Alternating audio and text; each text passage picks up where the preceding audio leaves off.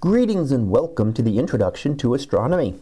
One of the things that I like to do in each of my introductory astronomy classes is to begin the class with the astronomy picture of the day from the NASA website that is apod.nasa.gov apod. And today's picture for May the 8th of 2019, well, it's titled Jupiter Marble from Juno. So what do we see here? Well, this is an image of Jupiter as taken by the Juno spacecraft, which is currently in orbit around Jupiter. And this was put together from different images, so it's not just a single image here. And that means that it looks very distorted from what we would normally expect to see.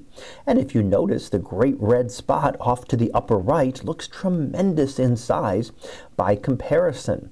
So because of the way we're looking at that, it's uh, uh, dis very distorted it ends up making the great red spot look a, a, much larger.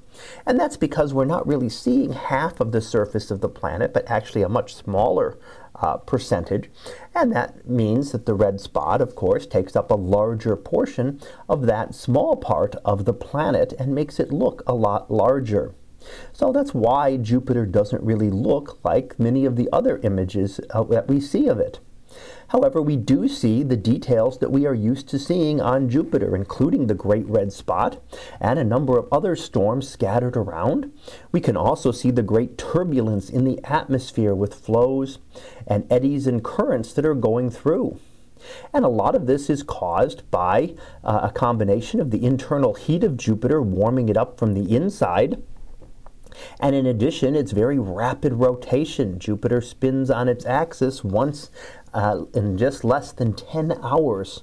So a day on Jupiter, we're used to a day being 24 hours. On Jupiter, a day would be a little under 10 hours. So sun would rise, and then five hours later, the sun would set, and then so on. So if you were living, traveling in the clouds of Jupiter, you would see the sun rising and setting rather quickly compared to what we're used to on Earth, and see it move, move rapidly through the sky.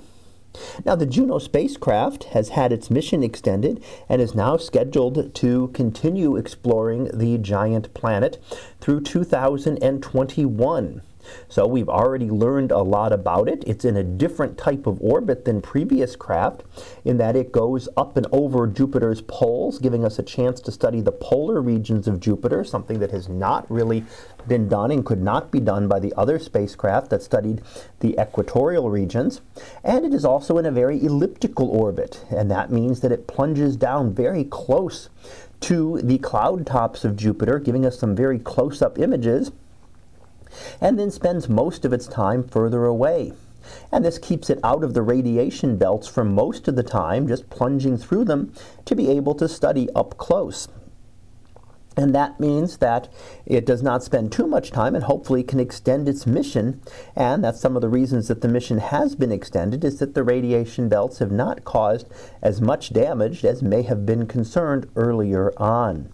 So hopefully over the coming years we will continue to get a number of lovely images from the Juno spacecraft like the one we see today.